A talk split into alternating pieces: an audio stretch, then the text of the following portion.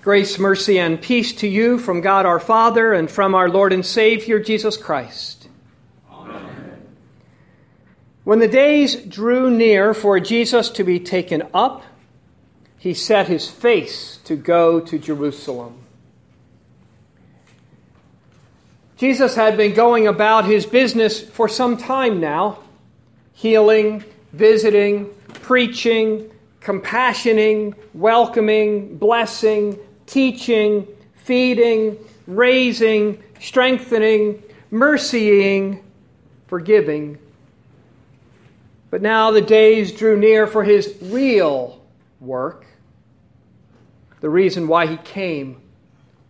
The small talk was over.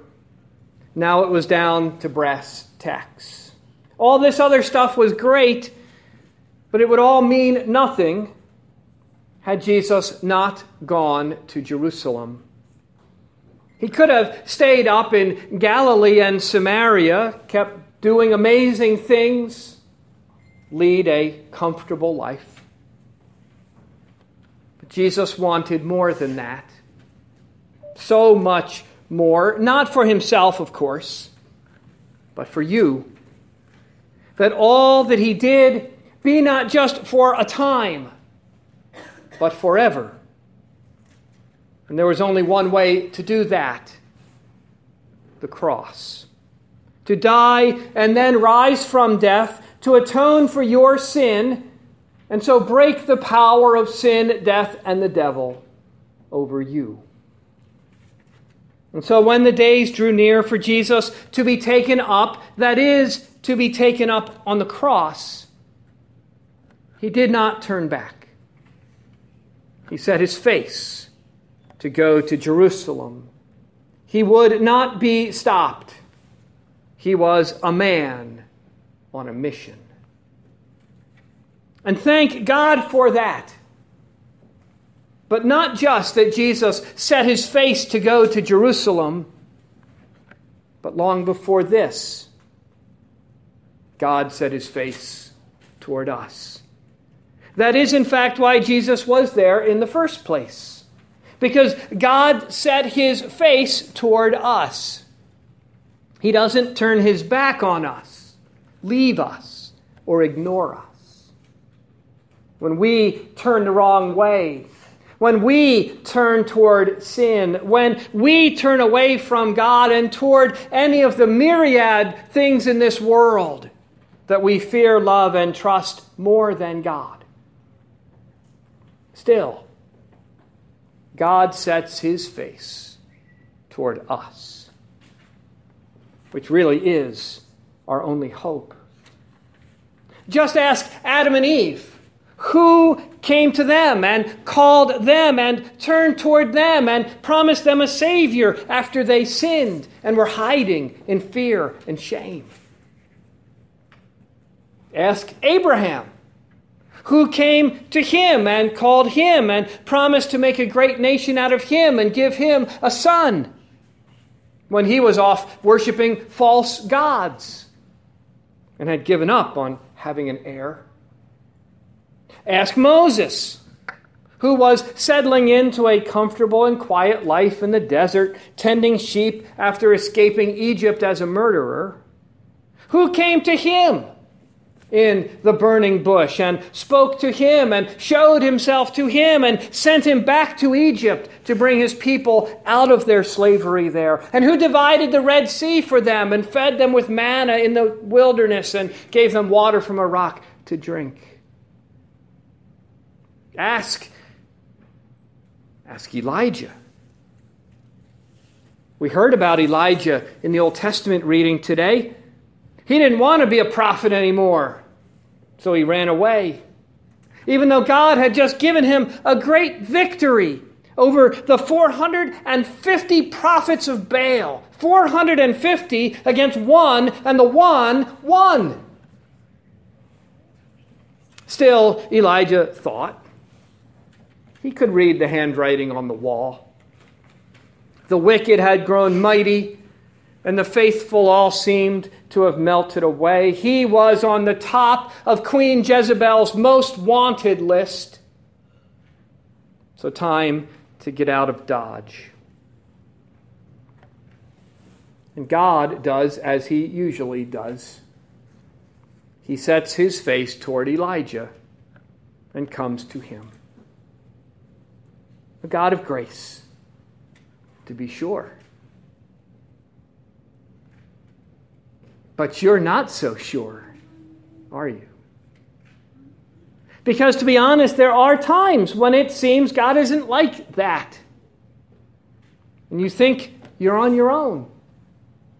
That God's face isn't towards you, that He's a million miles away and doesn't see the troubles in your life, or if He does see them, He's not doing anything about them. When your life takes a sudden, unexpected turn, your prayers seem to go unheard and unanswered. Everything is going wrong for you and everything going right for everyone else. Your pain and heartache and confusion and struggles seem like they will never end.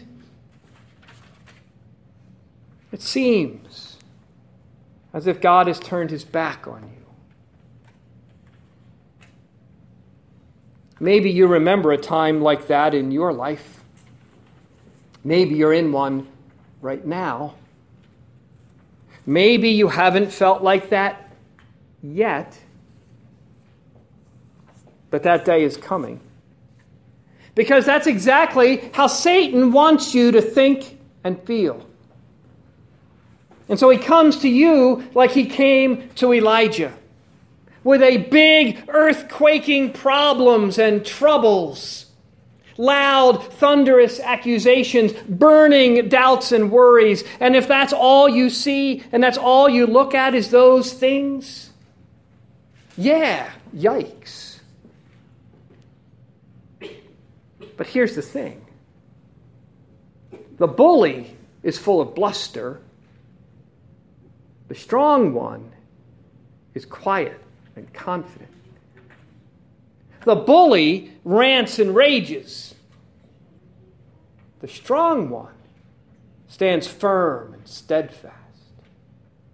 The bully wants you to pay attention to him and fear him.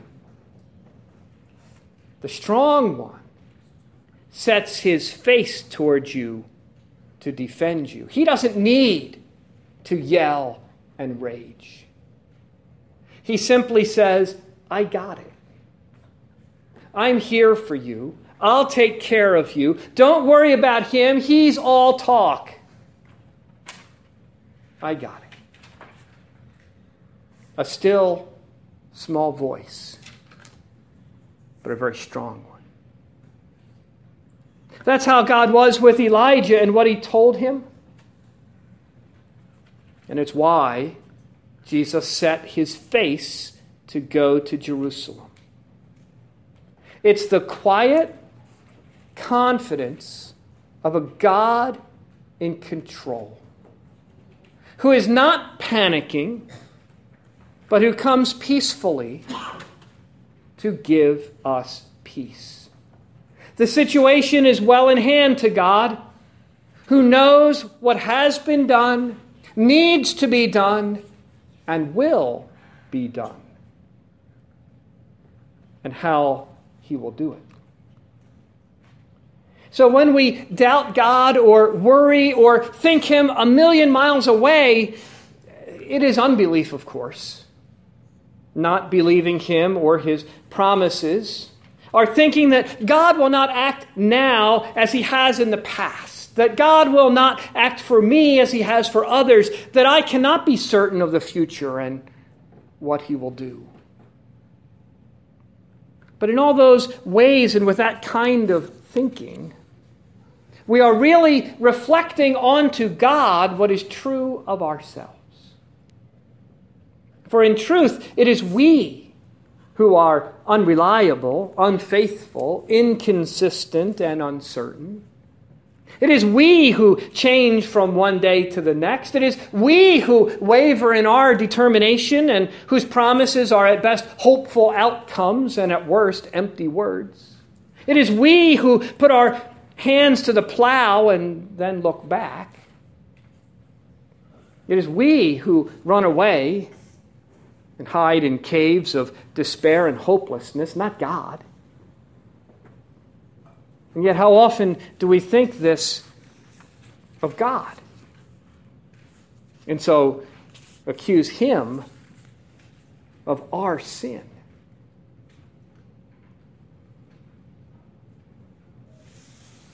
So, how does God respond to that? He takes it.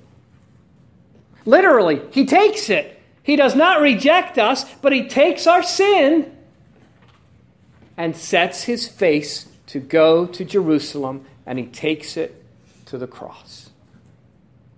He proves His faithfulness, not because He needed to prove it but because we who are weak and uncertain and fearful and doubting need it. And so God gives it. He proves his faithfulness to us again and again and again, for he is determined to be not just a God, but your God, your Savior. That, as St. Paul said in his letter to the Galatians that we heard today, we would be set free to live a new life and no longer live under the yoke of slavery to sin, of slavery to doubt, slavery to fear, slavery to worry, slavery of unbelief. That's why Jesus rebuked James and John when they asked him, Lord, do you want us to tell fire to come down from heaven and consume those ungrateful Samaritans who didn't want Jesus to be there or be in their town or pass through? Ever been there? Thinking of a few people who could use a little fire from heaven to light them up? Me too. The disciples didn't get it yet. That fire they wanted for others, Jesus came to take it himself. That it not consume the Samaritans, that it not consume James and John, that it not consume you and me, but that it consume him on the cross. No matter who you are or what you have done, Jesus is the face of God toward all people. That you may know his love and his faithfulness, his giving and self giving, and receive his forgiveness and life. So today, Jesus is still sending messengers to prepare his way because the call is still going out to follow him. But there are a million reasons not to, isn't there? You know, someone asked me this week about these words in the Holy Gospel and, and what was so wrong with what the people said. Why couldn't they have done those things and then gone to Jerusalem and followed Jesus? I suppose they could have. But as I, I thought about it, it seems like a very 21st century attitude to have that there is plenty of time. That we live in a world where travel is free and easy. And that taking care of the things of this world comes first. And then I'll follow Jesus. Then I'll come after you. Then.